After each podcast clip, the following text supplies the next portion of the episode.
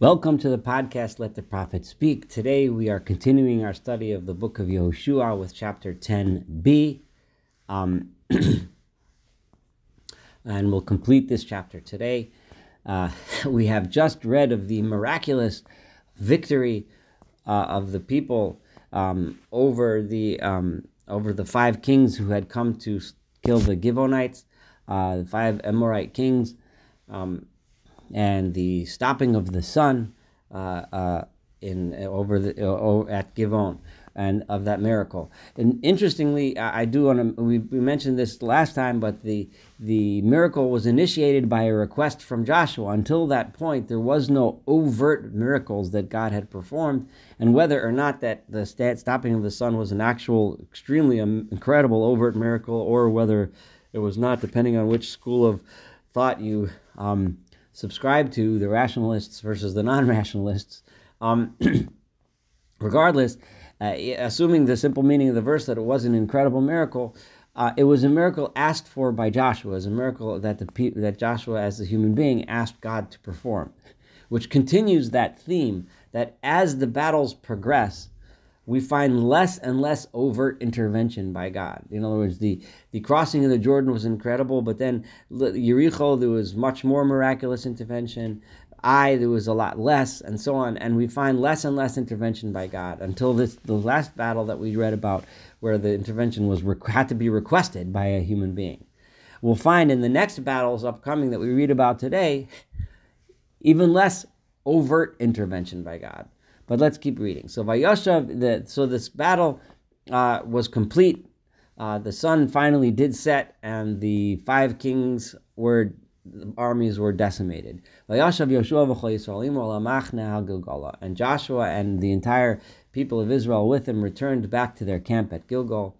Vayinusu Chamesha Samalochemayim ha'ela, and the five kings who had led the battle against them, they escaped and they ran. Vayechavu b'ma'or b'Makkedah, and they hid in a cave in Makkedah. Vayugad liYoshua, and it was reported to Joshua Lamor, saying as follows: Nimtzu chamesha samalochim nechbim b'ma'or b'Makkedah. We have found the five kings. We know where they're hiding. We know they're hiding in this cave in Makkedah.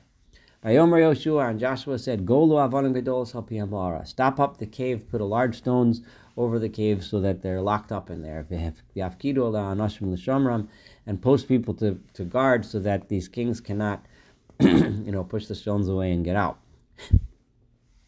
V'atem al ta'amodu. So while we have their leaders locked, there's still remnants of the soldiers. Ridvach, don't stop the battle. Ridvach ve'yavechem zinavtem osam. I want you to chase after the remnants of their armies, and zinavtem literally means be like a tail to them. In other words, harass them from behind as they try to escape in the various directions that they're running. Al titnum lavo al orehem. Do not allow them to return to their cities. Obviously, Yahushua is afraid that if they do return to the cities, there's always a chance that the panic will be over. They can regroup and remain a threat, because God has placed them in your hands. Continue to attack them until they're destroyed. Vayhik, as a force. Vayhik chalos Yoshua, and now their leadership are locked up, so we know that their leaders cannot rally them and try to rebuild their armies. So it was when Joshua of Israel stopped until they were completely destroyed, and so the leaders are locked up and being guarded. And the Israelites completed striking down the enemies, V'hasaridim Sardumahem, and there was maybe a few leftovers, a few escapees, a few refugees, a few fugitives, by Boel or Mitzar, who had managed to escape into the fortified towns. There were a few left,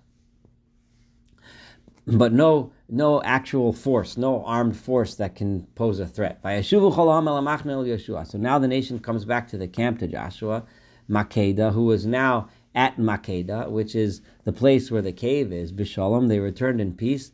There was not even a person who would make a snide remark to a member of the Israelites. So the people of Canaan had achieved respect. Now the people of Canaan were afraid of them, and people wouldn't even make a funny face at the Israelites because they were so afraid of them. So Joshua said, now we can open the cave. Now that their armies are destroyed, we can open the cave. I want you to take out these 5 kings.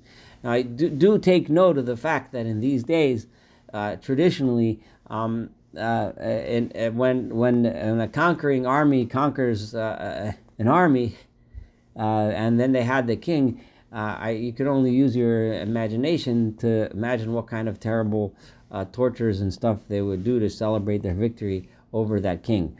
But in this case, we don't find that type of behavior, and Yoshua, as we'll find out in a minute, will execute them, but still have some level of respect. Vayasu Cain, and he did this. Vayutziyelavet Chamesha Samalochemayim and Menamare. He took the 5 kings out of the cave. At Melach Yerushalayim, the king of Jerusalem. The kings of all these towns, the 5 towns.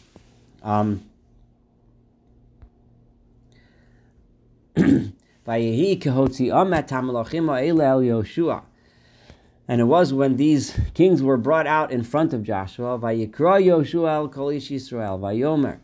and Joshua called out to all of the people of Israel, and he said to them, specifically addressing the generals, the officers of the armies, that had been with him. Kirvu, come close, simu et raglechem, place your leg al tzavarei hamalachim ha'ela, over their neck. Vayikruvu vayasim es ragleim al tzavarei. And they came, so the kings were lined up, and the generals came and put their feet over the necks of the kings. Vayomer aleim Yoshua, al tiru v'al techatu. I do not want you. Joshua did this.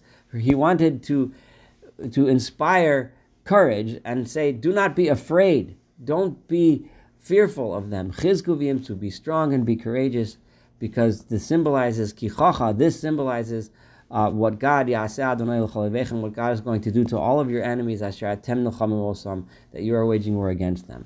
And then Vayakem Yoshua, Joshua struck them down, Vayitlem, and hung them on 5 trees. And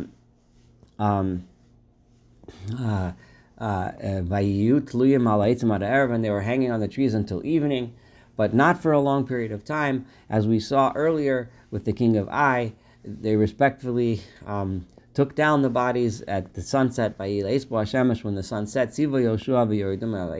Joshua commanded that they take them off the trees, and they put the bodies in the cave in which they had been hiding. And they put stones over the cave until this day. So they left them in the cave as their burial place.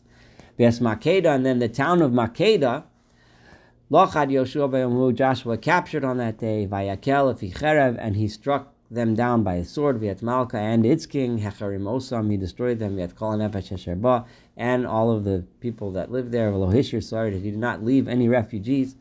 Vayasl Melech Makkedah, Kashrasul Melech Yericho, and he did to the king of Makkedah the same thing he did to the king of Jericho.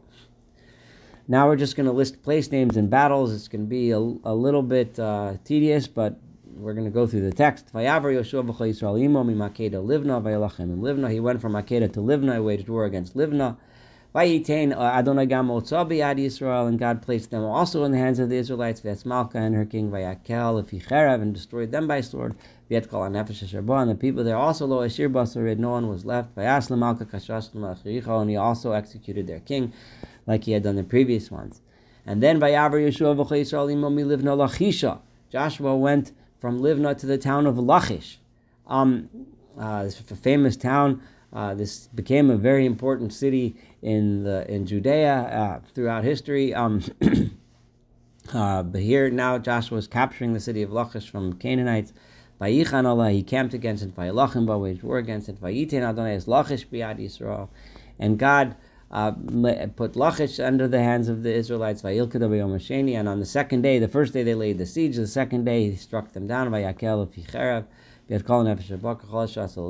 like he did to the other towns. And then Horam, the king of Gezer, came to Lachish to help out the town of Lachish, which we just read Joshua had attacked. But Joshua had already attacked Lachish. Presumably the king of Gezer didn't realize. He thought he'd be helping them out, but he came a little too late to the party. But when he came, Joshua struck his army and left no remnants of his army either. Then they went from that place to Eglon, which were against it. He destroyed them just like he did to the town of Lachish. Some places I'm not necessarily translating these terms because they're just a repeat of what had happened to the previous towns and names of the towns. Remember, in these towns, we read of no overt miracles. There's nothing super fancy happening here. From Eglon,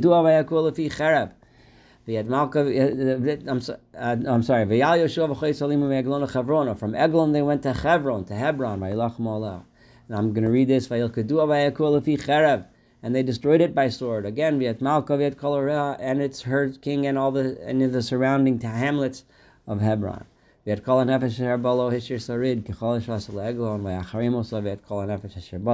it, and so on. And then they went to another city, which were against Devir.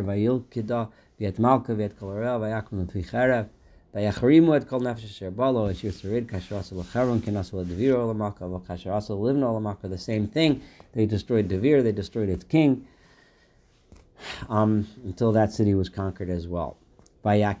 then there's other towns that were, and we just here describe the region, the mountainous areas of Judea, which now would be called the Judean mountains, Negev, which is the southern portion, south of that, which is the Negev desert, V'hashefelah, and the slopes leading down towards the Mediterranean, V'ha'ashedos, and all of their kings. The Shefela is the low-lying lands, V'ha'ashedos are the slopes that lead down towards the Mediterranean. I translated a little wrong before, I'm sorry. And all of the kings, the smaller kings of all these towns, Lo Ashir Sarid, no remnant, Be'ed Kol HaNeshama Achrim, Kasher Tziva Adonai Yisrael, and they killed all the people that had been occupying these areas beforehand. Yoshua struck them down from the land of Kadesh Barnea all the way to Gaza, so he's reaching closer to the coast of the Mediterranean and farther south, Beit Kol Eretz Goshen, and the region of Goshen, Viad Givon, all the way up to the land of Gibeon, where the big miracle that we read about earlier happened. All of these kings and their lands, Lachad Yoshua Pamechas. This was a massive campaign, and within this one big campaign, Joshua took over this entire area. Why was he able to do this? Now this is an important point, because God, the Lord of Israel, was waging war for Israel. Here the text is deliberately reminding us that despite the fact that there have been no miracles here, here we see an invading army, which is obviously has gained confidence and power and tactics, has won all these battles without miraculous intervention. But here Joshua is reminding us that even when we don't see the miraculous intervention, so the God is still waging war for the Israelites. And this is why Joshua did that when he executed the five kings, he wanted to remind the people that we've been seeing God recede behind his cloak, behind his curtain, behind, into the background. But that doesn't mean he's not here. He's still here. Even though the human beings are doing these actions that we don't see the overt miracles, God is still there. And this is the lesson that we need to take in our own lives, that our efforts and the things that we do are incredible and we can accomplish incredible things. And we don't see miracles. None of us see miracles every day. God doesn't perform these miracles for us anymore. But that doesn't mean he's not there, and that doesn't mean he's not supporting it. And this is the lesson to take from this chapter. And Joshua and all the people of Israel with him returned to the camp HaGilgola in Gilgal. Thank you for studying chapter 10 with me. Looking forward to studying chapter 11 and the rest of this book of Joshua together.